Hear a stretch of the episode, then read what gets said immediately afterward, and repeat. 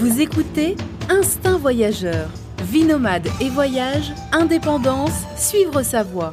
Avec Fabrice Dubesset, plusieurs fois par mois, des conseils, réflexions et interviews pour booster votre vie et oser le monde. Tout de suite, un nouvel épisode avec Fabrice. Bonjour à tous, bienvenue pour ce nouvel épisode du podcast Instinct Voyageur. Alors je vous parle toujours euh, de Colombie, là je suis à Bogota et je suis en face d'Alexandre, Alexandre qui, vit euh, en Colombie depuis, euh, depuis quelques mois et qui a une activité de journaliste. Voilà, il est journaliste, il fait du journalisme en Colombie pour plusieurs médias, il va nous en parler. Alors bonjour Alexandre. Salut Fabrice, ça va?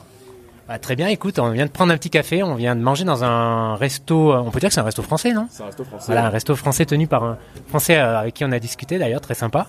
Et c'est une bonne adresse qui s'appelle, euh, bah, pour ceux qui viennent à Bogota, Seis Manos. Seis Manos, ouais. Voilà, Seis Manos. Donc je vous conseille, c'est vraiment sympa. Il y a un petit patio, euh, il, y a, il y a des trucs culturels, hein. il, fait des, genre des expos, des choses comme Projection, ça. théâtre, exposition aussi, échange de langue, beaucoup d'activités ici. Bogota, ça bouge. tu vas nous en parler un petit peu. Euh, alors pour commencer, alors on va parler de plusieurs choses dans, dans, cette interview. Euh, première question, d'abord, bah, comment t'es arrivé euh, en Colombie? Donc tu, tu es arrivé par un PVT. Ouais, donc j'ai décidé de quitter mon travail. Ça faisait cinq ans que je travaillais à Bruxelles et j'étais un petit peu à la recherche d'une autre vie un peu plus basée sur la découverte, le voyage et aussi une vie un peu moins stressante. Et j'ai appliqué pour un, un PVT, je l'ai eu et donc du coup je me suis retrouvé ici. D'accord. Et donc tu voulais vraiment venir en Colombie ou alors c'était tu as essayé plusieurs PVT ou non, c'était vraiment la Colombie? C'était vraiment la Colombie, c'était l'Amérique latine d'abord pour aller dans un autre continent où je pouvais parler le langage, euh, où je pouvais apprendre l'espagnol parce que je parlais pas espagnol avant et euh, et du coup mon choix s'est porté sur la Colombie, les récits de voyage des amis, les récits de voyage des potes sud-américains qui m'ont tous dit OK, s'il y a un pays sympa, hispanophone, c'est la Colombie. Alors tu quand tu es arrivé, tu as travaillé tout de suite? Et ben au début je me suis retrouvé à Bogota, j'ai passé un petit mois ici, euh, j'ai aidé un petit peu dans un resto, euh, ce qui a fait que je suis resté, je suis resté un petit peu par là, je suis passé à Villa de Leyva un petit peu autour, et ensuite après un mois j'ai vraiment commencé mon voyage. Ouais, parce que, en fait, c'est ce qu'on en parlait un peu avant. Hein, PVT euh, en Colombie, c'est assez récent, ça a 2-3 ans. Et finalement, la plupart quand même des gens euh, ils viennent plus pour le voyage que le travail en Colombie, parce que c'est pas comme c'est pas comme un PVT en Nouvelle-Zélande ou en Australie où là tu peux vraiment faire de l'argent. Enfin, je veux dire, t'es bien payé, mais là, ça n'a pas trop de sens quand même de passer un an à faire le serveur en Colombie. En général, tu viens, voilà, tu travailles un petit peu, tu fais du volontariat et tu voyages surtout. Le coût du travail, effectivement, euh, c'est c'est très très bas. Donc, euh, dans un restaurant, tu peux gagner genre 30 000 pesos pour euh, entre 8 et 10 heures de taf. Donc ça, c'est vrai que ça revient pas trop. Euh, moi, j'ai fait pas mal de volontariat. Donc euh, tu travailles un petit peu pour les gens, pour leur auberge, pour leur resto, en échange ben, de manger et aussi d'être hébergé. Et aussi beaucoup de couchsurfing. Donc ça, c'était vraiment l'aspect découvrir la culture, parler le langage, découvrir les gens aussi. ça a été une expérience formidable. Mmh. Donc, au début, tu as surtout voyagé en Colombie, tu allé un peu partout. Hein, tu vas pas, voilà, tu vas pas me dire où, enfin, tous les coins où tu, tu es passé, parce que sinon on en a pour une ou deux heures, je pense. Mais un peu les, euh, les, coins qui t'ont marqué, euh, enfin les, ou les expériences plutôt euh, les plus, les plus marquantes que tu as faites. En sept mois, c'est vrai que j'ai vu pas mal d'endroits. Et au début, j'étais parti dans une autre optique. Je pensais passer trois, quatre mois, visiter la Colombie et trouver la ville où je me sens bien, m'y installer, essayer de trouver un boulot et être stable finalement la Colombie est tellement grande, beaucoup de choses à voir que ben là ça fait sept mois et je suis encore en train de bouger, encore en train de découvrir euh, et c'est pas fini. Et aussi tout, m'a beaucoup plu donc c'était très difficile de choisir. Quelles expériences qui ont marqué? Euh, Il y a eu beaucoup beaucoup d'expériences différentes, mais j'ai passé deux semaines et demie avec euh, les indigènes Wayuu dans la Alta Guajira pour faire un documentaire sur la relation qu'ils ont avec l'océan. Euh, j'ai passé aussi du temps à Cucuta et euh, sur la côte Caraïbe à interviewer des Vénézuéliens pour faire un documentaire sur les histoires des migrants vénézuéliens qui viennent ici en Colombie. Et après, il y a eu des moments un peu plus festifs, euh, comme la feria de Cali ou le carnaval de Barranquilla, qui ont aussi été des expériences. Alors dis-moi au sujet de ces indigènes Wayuu, euh, qui sont situés dans la Guarira, que je connais. Hein. C'était un des, un des sites, un des premiers sites où je suis allé en Colombie. J'avais vraiment beaucoup apprécié la Guarira. C'est vraiment sympa. C'est une, une, péninsule, c'est un petit désert avec des dunes de sable à certains moments qui tombent dans l'océan. Là, c'est vraiment magnifique, hein, cette rencontre du désert et de l'océan. Et c'est un des endroits les plus isolés encore de la Colombie, tout au nord-est. Et donc il y a une tribu d'indigènes qui est relativement, qui reste un peu à l'écart quand même de la, de la société colombienne, qui reste un peu à l'écart quand même, pas mal encore. Alors dis-moi, justement, dis-moi en plus sur ces Indiens, un peu leur philosophie de vie, leur mode de vie. Alors c'est super intéressant parce qu'on est dans une région qui est semi-désertique, euh, qui, tu l'as dit, la Alta Guajira, c'est vraiment très très très loin du reste de la Colombie. Euh, por hecho, nous on était, euh, on, avait, on devait prendre, une, on devait aller à Riohacha, ensuite on avait deux heures de route à Uribia, qui est la dernière ville, et on avait six heures de route dans un 4x4 qui ne sort qu'une fois par semaine. Euh, pour aller dans, à Nazareth, qui était l'endroit où on s'est retrouvé. Alors les indigènes, ils vivent avec des hamacs, euh, juste sous un toit. Quelquefois, il y a des pièces, euh, en général plus utilisées pour les cuisines que pour les chambres. et donc beaucoup, en particulier les plus vieux, vivent avec un petit peu les, rites ou les, ou les traditions qui sont héritées de leurs ancêtres là-bas ils ont une philosophie de vie et c'est pour ça qu'on est allé là-bas. Donc j'étais avec un ami à moi qui s'appelle Julien, qui est co-réalisateur aussi du documentaire sur les migrants du Venezuela. Euh, et donc euh, avec lui, euh, on s'est retrouvé à faire une partie d'un projet à lui, d'un documentaire sur la question de l'état des océans sur la planète. il faut savoir que les Wayuu, ils ont une philosophie de vivre en face, ils vivent en face de l'océan, ils vivent complètement avec l'océan, donc ce que tu disais, tu vois, ce côté Pachamama. Euh, Mais comme les Indiens Kogi comme les indigènes Kogi qui eux euh, vivent entre la Sierra Nevada et l'océan. Hein. Donc on a certains des indigènes qui vont euh, apporter du sel et les autres qui vont leur apporter des fruits. Ils vont faire du troc et, c'est comme ça que ça marchait quoi. Et c'est comme ça que ça a marché pendant des centaines d'années avant qu'on introduise la monnaie.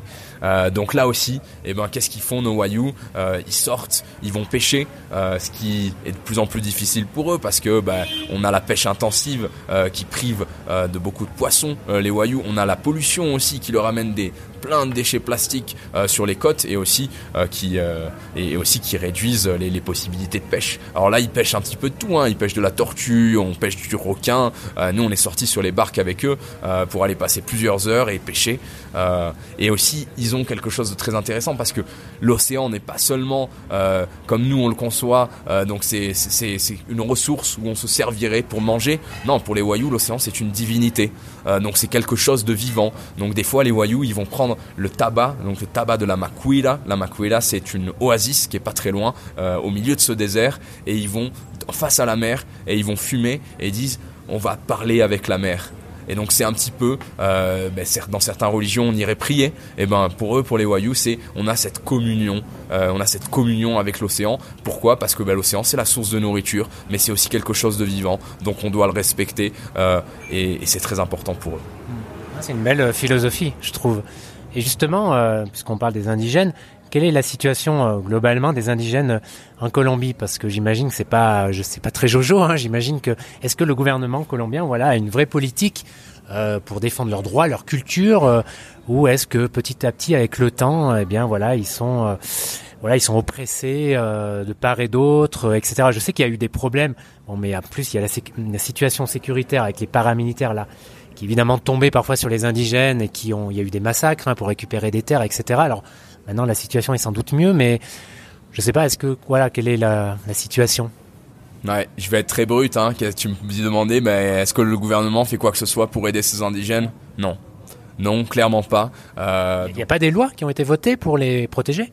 Bien sûr. Alors bien sûr qu'il y a des lois qui protègent les tribus, qui protègent les terres, euh, euh, mais est-ce qu'elles sont respectées? C'est aussi ça la question avec les lois en Colombie. Euh, il faut savoir qu'il y a la première loi en Colombie, c'est que bon ben oui, tu peux tu peux avoir une terre, tout ça, mais tu n'es pas propriétaire du sous-sol. Donc c'est-à-dire que si on trouve du pétrole, si on trouve du, du charbon, eh ben on peut dire ah ben non, tu dois partir de cette terre parce que nous maintenant on va commencer des extractions en plus de perdre leur culture, donc tous les indigènes et les peuplades indigènes qui, qui peuplaient auparavant la, la Colombie, euh, donc avec euh, bah, l'arrivée de la monnaie, avec euh, l'arrivée de la mondialisation, euh, qui où ils perdent un petit peu leur rythme parce que c'est plus plus possible de vivre comme ça dans un monde globalisé, surtout quand ils sont soumis à toute cette pression. Et eh ben, on va aussi, comme tu l'as dit, les paramilitaires vont les chasser de leurs terres pour faire des extractions. Alors la Guajira, c'est une terre qui est très riche en charbon. On a beaucoup de peuplades indigènes qui ont été mises à l'écart on les a, on, les a virés, on les a mis ailleurs dans le désert, dans des endroits où il n'y a pas de nourriture, où il n'y a rien qui pousse, où il n'y a pas d'eau, et on a installé à la place des usines d'extraction avec leur personnel, et très souvent des usines, et tu t'en doutes, internationales, qui sont pas des, usines colombiennes, avec leur personnel qui est autour, où on leur a construit des maisons, où ils ont des piscines, quand à côté, les indigènes qui vivaient là meurent de soif. Ouais, donc bon, ok. T'as répondu à ma question. On va, enfin, sans rentrer dans les détails, on voit la situation. Malheureusement, en tout cas, j'espère que, j'espère que la situation euh, va s'améliorer. Euh, et sans doute, la situation se serait améliorée, s'améliorerait si le candidat de gauche euh, dimanche passé. En tout cas, bon, voilà. Parce que t'as d'autres Indiens à Santa Marta, c'est les Kogi. Et là, pareil, tu peux, c'est assez facile de, de faire, enfin, de passer un séjour, de faire un séjour chez eux. Tu sais ou pas eh ben c'est très bien parce que le prochain article du Petit Journal qui est écrit par Nicolas du Petit Journal euh, sera sur les, les, indigènes Kogi. Alors il y a plusieurs indigènes qui vivent euh, dans la Sierra de Nevada de Santa Marta, euh, à Huecos, Tyrone, Kogi. Euh, donc il y, en a beaucoup et les Kogi, euh, certains sont basés à Minka euh, où ils travaillent avec bah, les Colombiens ou les étrangers qui se sont installés là-bas. donc là c'est possible de rentrer en contact avec eux, mais sinon beaucoup vivent dans le parc Tyrone et là de manière beaucoup plus isolée. parce que les Indiens Kogi, euh, c'est un peu les, les euh, comment dire, c'est un peu la tribu indienne euh, la plus connue en fait, je pense de Colombie. Hein, tu vois, c'est l'image. Euh, je crois qu'ils sont tous, tous un peu habillés de blanc. Enfin, c'est le ou de beige, enfin blanc. Ouais, c'est un peu le costume traditionnel. Et ils sont connus aussi parce qu'ils font des sacs. Ils tressent des sacs qu'ils vendent après sur les marchés à Santa Marta et dans d'autres villes en Colombie. Donc ils sont un peu, je pense, c'est la tribu indienne la plus connue en tout cas pour les étrangers. Et je crois qu'ils ont aussi un rapport avec la nature. Enfin, ils ont un rapport vraiment euh, genre Avatar. Enfin, j'exagère peut-être un peu, mais il y a peut-être un peu de ça. Non, c'est quelque chose comme ça qui est assez euh, intéressant, non? Alors ce que tu appelles indien, Fabrice, c'est les, les indigènes. Hein, ce sont, indigènes. Ce, sont les, ce sont les natifs. Euh, et donc effectivement, alors il y en a.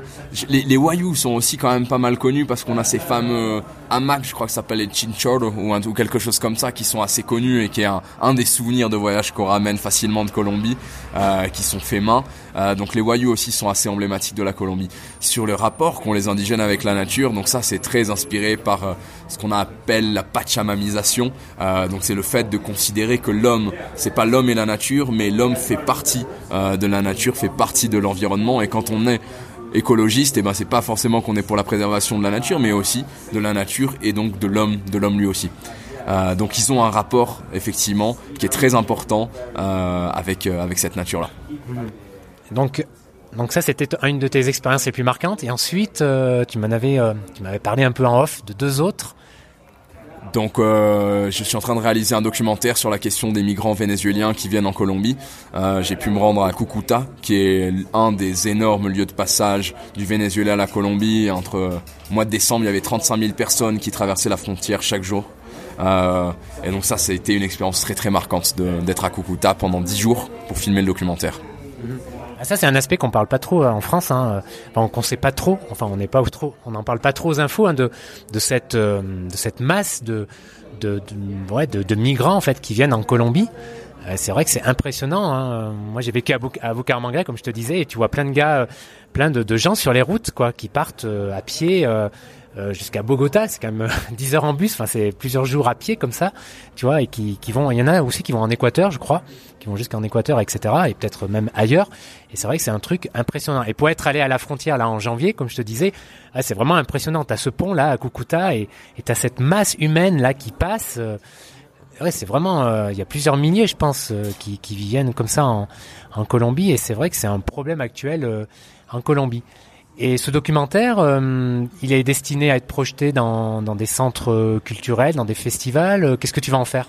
Alors il faut savoir sur ce que tu disais qu'il y a effectivement 600 000 Vénézuéliens qui sont venus en Colombie, ne serait-ce que l'année dernière. La Colombie et le Brésil sont les zones frontalières avec le Venezuela, donc ceux qui reçoivent le plus de personnes, et la Colombie bien plus que le Brésil. ce qui, évidemment, un tel afflux de population peut parfois paraître assez difficile dans ce pays. Le documentaire, euh, il est inspiré d'un autre documentaire que j'ai fait sur la question des réfugiés en Europe. C'est de traiter les phénomènes migratoires de manière plus humaine, non pas à travers des chiffres ou des faits sensationnalistes, mais euh, à travers des histoires humaines où on se dit et si c'était moi? Je comprends, oui. C'est non, c'est quelque chose, c'est des drames humains, c'est des voilà, c'est un aspect en tout cas, c'est un problème en ce moment, en tout cas en Colombie, et c'est un des thèmes de la campagne présidentielle par exemple. Et alors là, pour raconter euh, justement ces drames humains, euh, on a suivi, euh, j'ai suivi une famille, Alejandra et Hector, qui venaient d'arriver à Cucuta, qui allaient passer pour la première fois une nuit dans la rue avec leurs enfants de 3 et 5 ans. donc on a suivi cette famille, on a passé toute la soirée avec eux. on a suivi un autre Pedro.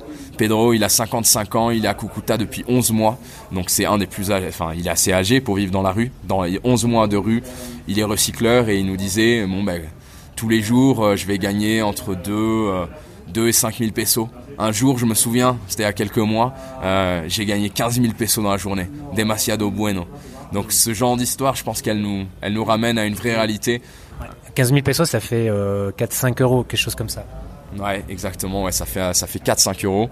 Et donc là, ça nous ramène un petit peu à la réalité de ces gens-là. Et quand on parle de chiffres, on déshumanise complètement les phénomènes migratoires. Le but de ce, de ce documentaire, euh, c'est de changer le point de vue des gens sur les phénomènes de migration et d'avoir davantage d'empathie et d'humanité envers ces gens-là. Notre but, euh, on, ne vend pas du tout ce documentaire, on ne le fait pas pour des raisons commerciales, on l'a fait nous-mêmes euh, de nos propres poches. Euh, c'est pour le montrer dans des écoles, le montrer dans des universités, le montrer dans des espaces ouverts comme des conférences, pour pouvoir justement toucher les gens et avoir ces débats sur les questions de migration. Ah, ça a dû être une expérience forte hein, de suivre ces familles et de les voir dans leur quotidien. Et, et en plus, c'est clair que ça change non seulement le regard, euh, évidemment, ici sur la situation locale, mais aussi sur la situation en France, enfin sur la situation de tous les migrants partout dans le monde. On oublie, on oublie trop souvent quand on parle de chiffres, quand on dit euh, combien de personnes euh, sont arrivées cette année en Europe, attendent leurs papiers, ou sont passées par cette mer, ou pire encore, sont morts dans cette mer, que derrière les chiffres, eh ben, on a des histoires, on, a, on, a des humains, on a des histoires, on a aussi des espoirs. Euh, et ça, c'est quelque chose qu'on oublie, qu'on oublie trop vite. Donc j'avais fait un documentaire sur la question des réfugiés. Et c'est vrai que les phénomènes de migration, c'est le grand défi euh, du siècle qui vient euh, parce que on sait que les phénomènes migratoires vont s'accentuer dû aux inégalités, dû au changement climatique et que elle existe et elle est là qu'on le veuille ou non. Alors on peut pas dire on va dresser des murs, on va les empêcher de passer. Ce phénomène existe donc il faut trouver un moyen de vivre tous ensemble de la meilleure manière avec. Et donc bien sûr l'immigration, eh c'est euh, un des enjeux, c'est un des thèmes principaux de, la campagne présidentielle en ce moment euh, en Colombie. Tu as le deuxième tour euh, là ce, week-end. alors voilà, j'imagine. ouais. En fait, est-ce que ça, est-ce que on en parle davantage que la sécurité? Non, ici en Colombie, on parle quand même beaucoup de la question des accords de paix avant de parler des questions de migration, mais c'est c'est un petit peu ce phénomène euh, qui revient euh, donc euh, et qui est instrumentalisé par par les populistes que ce soit en Europe ou que ce soit en Colombie. On va utiliser la peur du migrant pour, et, ben pour pour surfer sur cette peur et pour gagner des votes. Et ici ici comme en France les, les candidats le font également. Je crois que c'est vraiment un truc ouais parce qu'on touche là un truc fondamental de l'être humain la peur et forcément eh ben, que ce soit dans n'importe quel euh, pays au monde, que ce soit une démocratie ou une dictature, on utilise toujours ce vecteur euh, pour euh, passer devant les autres.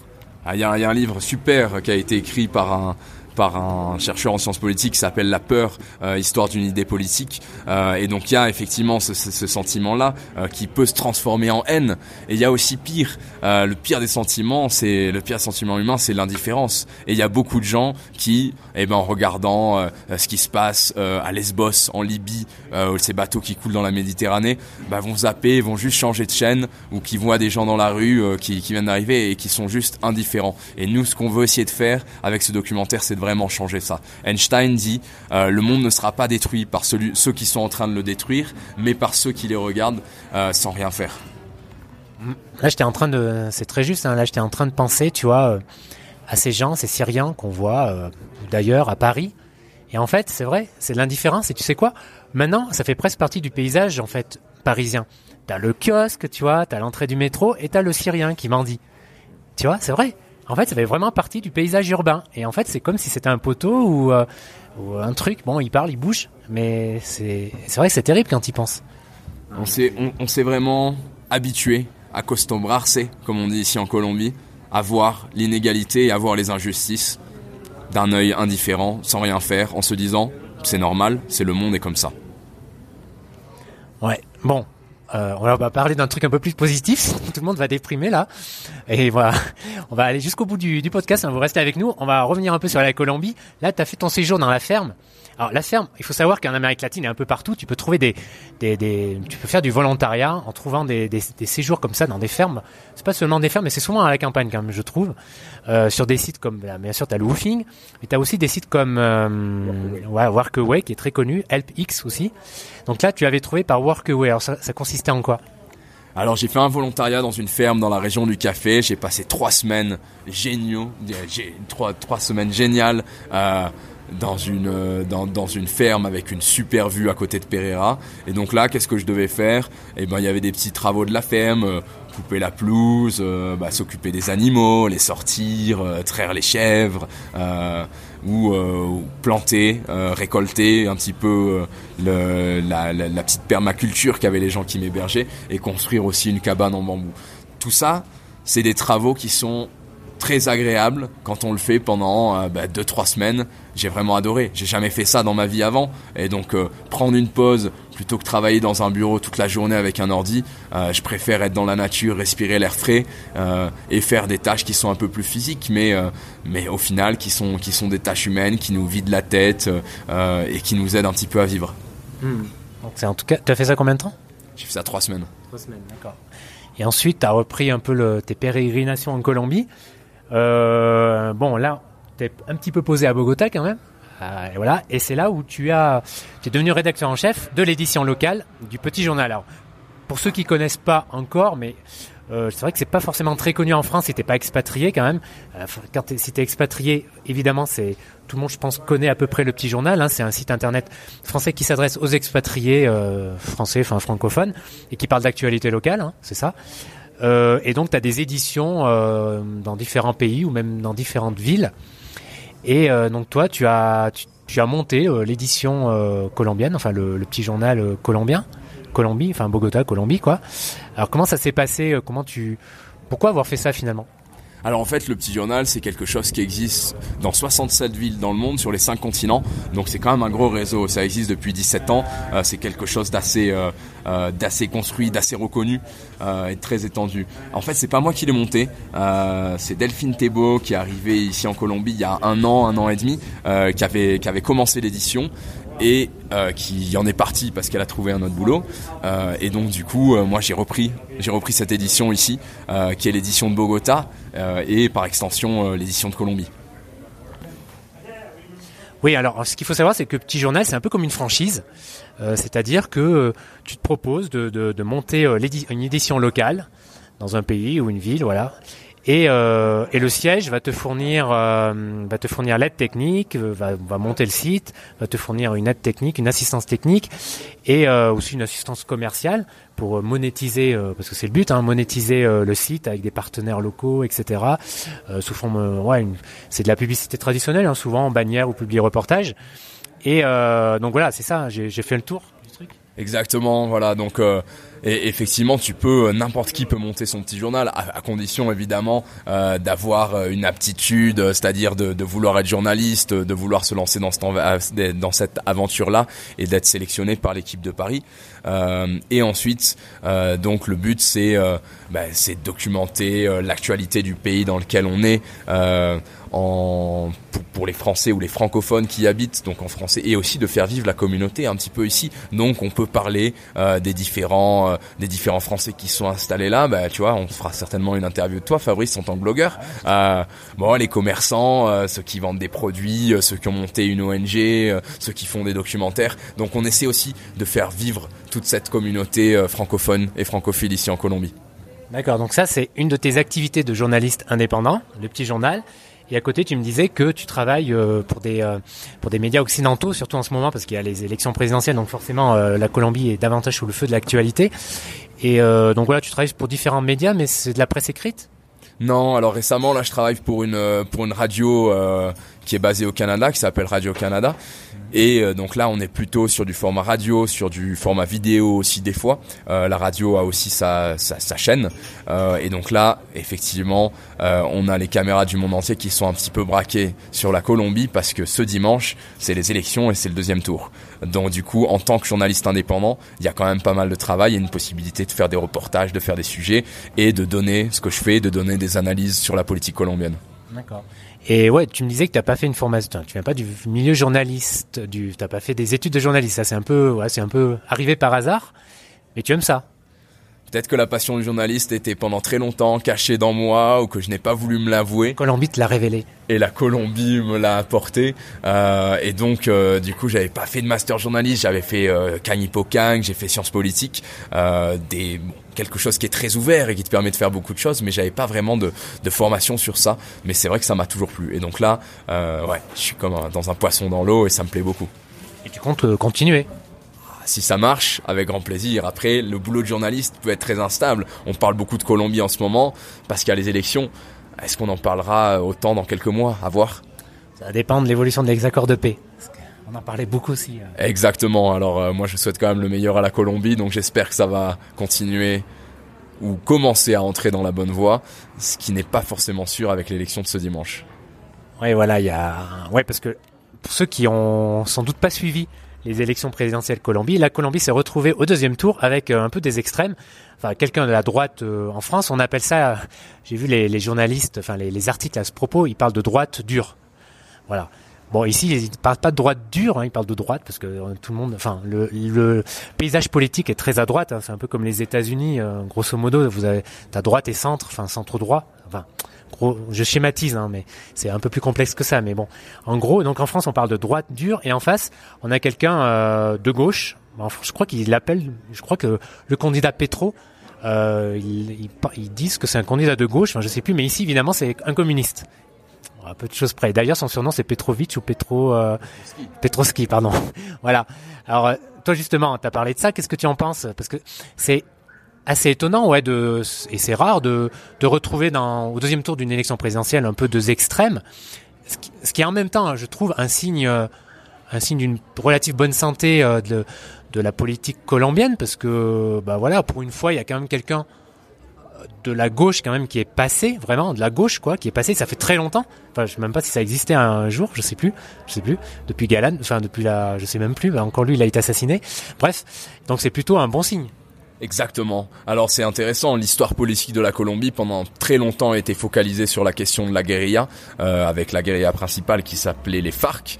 Euh, et donc on n'avait pas trop de place pour parler de politique, pour parler d'orientation gauche ou droite, parce que on s'est surtout concentré sur ça. Là on est sur la première élection dans un contexte qu'on pourrait appeler le contexte post-FARC avec les accords de paix de 2016, et on a tout l'échiquier politique, quasiment, qui a été représenté au premier tour de l'élection présidentielle, dont les, mêmes anciens FARC qui maintenant sont devenus euh, un parti politique à la suite des accords de paix. Donc ça, c'est une grande première pour la Colombie et ça a pu donner lieu à un débat d'idées.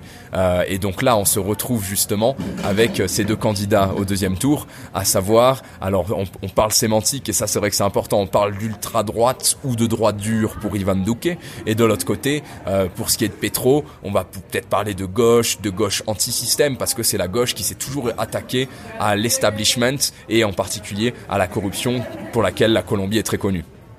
Et ce qui est intéressant, je trouve, c'est que le troisième, homme qui, a échoué de peu à un 2%, je sais plus, moins de 2%, il est de, gauche, enfin centre-gauche. Bon, moins à gauche, on a compris. Mais quand même, si tu additionnes les voix, euh, en fait, euh, la majorité de la population a plutôt voté à gauche. Exactement. Et là, mais même même plus que voter pour la gauche, ce qui est très intéressant, c'est que on additionne les voix de trois candidats qui ont fait vraiment euh, un qui ont appuyé leur soutien à la paix et au fait de mettre en place ce processus de paix. Donc, pour l'instant, on a seulement signé, on a seulement les accords de la Calle, Fajardo et Petro. Ces trois candidats ont plus de la majorité des suffrages que les que les Colombiens ont exprimés. Pourtant, ironiquement, peut-être malheureusement, le candidat le mieux placé pour l'emporter, c'est le candidat qui veut changer de manière structurelle, comme il le dit, euh, les accords de paix. C'est celui qui va gagner, hein. il n'y a pas de surprise, euh, il va gagner dimanche. Alors exactement, moi je préfère quand même croire en la démocratie. Euh, Douquet est en, effet beaucoup mieux positionné, mais il faut dire qu'il a le soutien de tout cette, ce qu'on appelle la maquinaria, c'est-à-dire les médias, les élites régionales ou les élites politiques avec le soutien. C'est le pantin, on le sait, c'est le pantin de, de l'ancien président Uribe. Et du coup, euh, la, la, Colombie non plus n'est pas à l'abri de la corruption, des fraudes électorales. Il y a beaucoup de fraudes qui ont été dénoncées au premier tour. Et le, la Registradura, donc c'est-à-dire cet, organe euh, de l'État qui s'occupe du comptage de voix, qui est indépendant, a dit oui, il y a eu des fraudes, on en parlera seulement après le deuxième tour. C'est un petit peu comme si j'allais voir le, docteur et que le docteur me dit oui, monsieur, vous avez une tumeur. Où ça, docteur? Ah, je vous le dis après votre mort. c'est un peu une, c'est c'est un peu curieux de, de, de, dire ça. On va voir ça après la, la deuxième, euh, le deuxième tour, quoi c'est très curieux et donc là aussi ça fait partie euh, de ce système euh, politique qui en Colombie peut être très curieux et, euh, parfois très manipulé aussi. Donc à voir ce qui va se passer ce dimanche, qui va gagner, qui va perdre et quelles ont été les conditions de ce vote, ont-elles été justes ou non? En tout cas, c'est peut-être un, bon point pour celui qui va être élu, élu. Et après, il y a la Coupe du Monde. Et les Colombiens, pour sûr, ils vont être à fond après, ils vont être détournés par l'attention peut-être par, euh, par la Coupe du Monde, hein, parce que les Colombiens, euh, voilà, ils sont hyper euh, foot. Ouais, pour aussi modérer sur ce que ce qu'on a dit tout à l'heure, une bonne chose avec ces élections, c'est l'augmentation de la participation. On passe de 40% au premier tour de l'élection présidentielle il y a 4 ans à ici 53% de participation. Donc là, on voit qu'il y a quand même une avancée, il y a quand même quelque chose de très positif pour la Colombie, sa politique et sa démocratie aujourd'hui.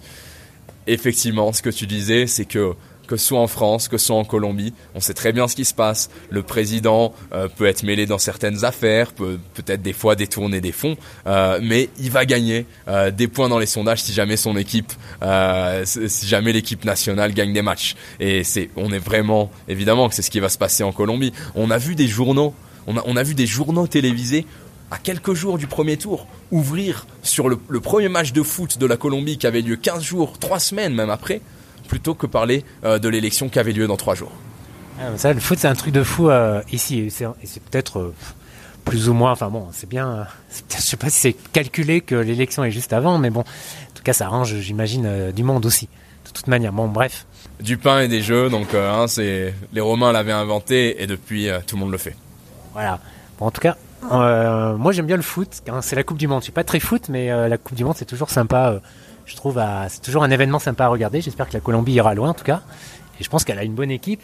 Euh, bon, ils sont un peu enflammés hein, en battant la France en match amical. Et connaissant les Colombiens, ils se voient un peu aller très loin. Ils s'enflamment. Tu c'est un peu le.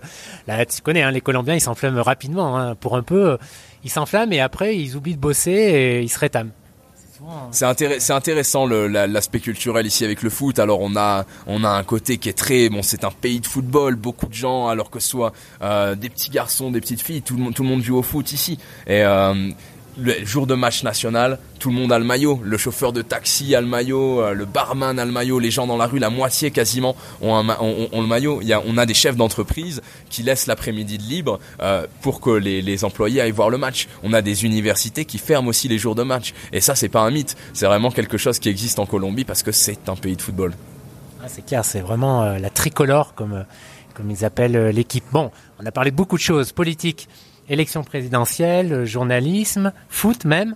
Euh, de quoi on pourrait encore parler d'autres là pour conclure euh, je crois qu'on a un peu abordé tous les thèmes là que je voulais parler avec toi. Tiens, on va peut-être finir quand même par Bogota parce que j'en ai jamais trop parlé sur le blog forcément parce que j'y vivais pas jusqu'à maintenant. Toi, tu y vis depuis quelques mois, depuis quelques semaines du moins. Alors, qu'est-ce que tu en penses par rapport à ce que tu as vu en Colombie? Évidemment, c'est la capitale, c'est une grande ville avec euh, les plus et les moins d'une grande ville, d'une grande capitale, mais Qu'est-ce que tu apprécies le plus à Bogota alors je sais pas si j'y vis depuis quelques mois. J'ai un mode de vie qui est ici très itinérant. Donc c'est-à-dire que ça fait sept mois que je passe un petit temps dans une ville et puis ensuite dans une autre, ensuite dans une autre à la campagne, euh, toujours en utilisant du couchsurfing, euh, du volontariat, avec pour but de vraiment connaître les Colombiens, de rester avec eux et, et un petit peu vraiment de m'imprégner de cette culture-là. Euh, Bogota, j'y ai quand même passé pas mal de temps, c'est un petit peu ma base, euh, que ce soit pour le journalisme indépendant, pour le petit journal. Euh, donc cette ville, cette ville est immense cette ville est très très grande. Je crois que ça fait combien Genre 30, 40 kilomètres de long, même davantage. Hein, si tu vas de Ciudad Bolivar, qui est complètement au sud, jusqu'au Portal Norte. Euh, on regardera sur Google Maps tout à l'heure, mais c'est des kilomètres et des kilomètres. J'ai déjà fait ça à vélo. J'ai déjà fait de de la, de la primaire des maillots jusque, jusque tout en haut. Et j'ai fait, euh, je crois, ça, ça m'avait pris trois heures à vélo pour le faire. Ah, parce qu'en fait, elle est coincée entre deux chaînes de montagnes, à l'est et, euh, et, à l'ouest. Ouais. Alors, on a le Mont Serraté qui pourrait presque être euh, le sacré cœur euh, de, de, Bogota, mais euh, qui lui est à 3000 mètres d'altitude et domine complètement la ville et offre la possibilité de se repérer grâce aux points, aux points cardinaux, grâce au Mont Serraté. On, on, on suffit de, on regarde en l'air et on sait où on est, évidemment, quand il n'est pas recouvert par la pluie ou par les nuages. Donc cette ville, qu'est-ce qu'elle a de spécial? Alors elle est immense, on a un service de transport qui est assez difficile, on a des bouchons qui sont aussi énormes, euh, donc ça c'est le, le côté difficile. On a le climat euh, qui fait que bon, les, la, la, la Colombie n'est pas un pays de saison, comme tu le sais, hein, avec Bucaramanga qui a un, peu le même climat toute l'année. Et ben ici on peut avoir les quatre saisons en un jour, c'est-à-dire que le matin il peut faire super chaud, on peut être en t-shirt, en short parce que le soleil tape, et après il nous tombe un aguacero, et là et ils le disent, les Colombiens, ils disent, mais cae un invierno. Et il m'est tombé un hiver. Et là, c'est l'hiver, on se retrouve, on a froid, le soir, il va faire 9 degrés, alors que la journée, il peut faire euh, un peu plus de 20, quoi. Et oui, et puis c'est à 2600 mètres, c'est quand même une des capitales les plus hautes du monde. Et euh, ouais, par rapport à Bucaramanga, euh, ouais, il fait 10 degrés de moins hein, ici. Donc la journée, en général, il fait entre 15 et 20, je crois. Exactement. Mais après, ce qui est super bien avec Bogota et ce qui me plaît dans cette ville, si peut-être les transports me plaisent moins, euh, le climat, il faut s'y habituer, il faut aimer, l'offre culturelle. Bogota, c'est une, c'est la ville d'Amérique latine pour le théâtre. Elle accueille tous les deux ans le festival international euh, ibéro américain de, de théâtre. Euh, on a aussi pas mal de cinéma culturel, la Tonala, euh, la Cinemateca, euh, Ciné Paraíso. Je sais pas si tu as encore eu l'occasion d'y aller ou pas. Mais voilà, il y a, y a, beaucoup de choses, beaucoup de choses à faire au niveau culturel ici à Bogota. Et on a, bon, évidemment, l'architecture de la Candelaria euh, qui, est, qui, est, qui est très jolie. En tout cas, euh, moi, ce que j'avais, euh, je suis venu plusieurs fois à, à, Bogota et je trouve que le truc à faire si vous venez, ouais, parce que bon, si vous avez un temps limité en Colombie, bon, honnêtement, je vais pas vous dire de passer beaucoup de temps à Bogota, pour être honnête, hein, parce qu'il vaut mieux consacrer du temps ailleurs. Mais en tout cas, il y a une chose à faire, je trouve, à Bogota, c'est le musée de l'or, qui est vraiment sublime, je trouve. C'est impressionnant. Euh, c'est impressionnant parce que on est dans un on, est dans un bâtiment à plusieurs étages où partout des figurines, des figurines d'or, de l'or, de l'or, de l'or partout. Et ça, ça nous montre aussi l'héritage hein, de ces de ces peuplades indigènes qui étaient autour de Bogota, les Muisca.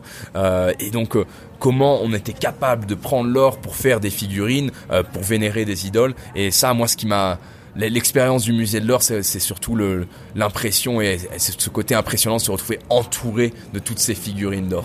Ouais, puis, enfin, moi, j'avais, je l'avais visité quand j'étais arrivé en 2011, tu vois, et à l'époque, bah, j'avais été étonné de trouver un, musée d'une telle qualité, en fait, en Colombie, hein, parce qu'il vaut bien, euh, un bon musée européen, tu vois, la scénographie est recherchée, enfin, tu vois, c'est travaillé, euh, c'est chouette à voir, quoi. C'est pas le, certains, comme certains musées que tu peux voir dans des petites villes en Colombie, quoi. Il y a une vraie, euh, c'est un chouette musée, quoi, vraiment, et, et ouais, c'est beau à voir. Il y a vraiment des belles pièces, des pièces impressionnantes. C'est vrai que c'est c'est c'est vrai que c'est magique. C'est vrai que c'est très bien fait aussi.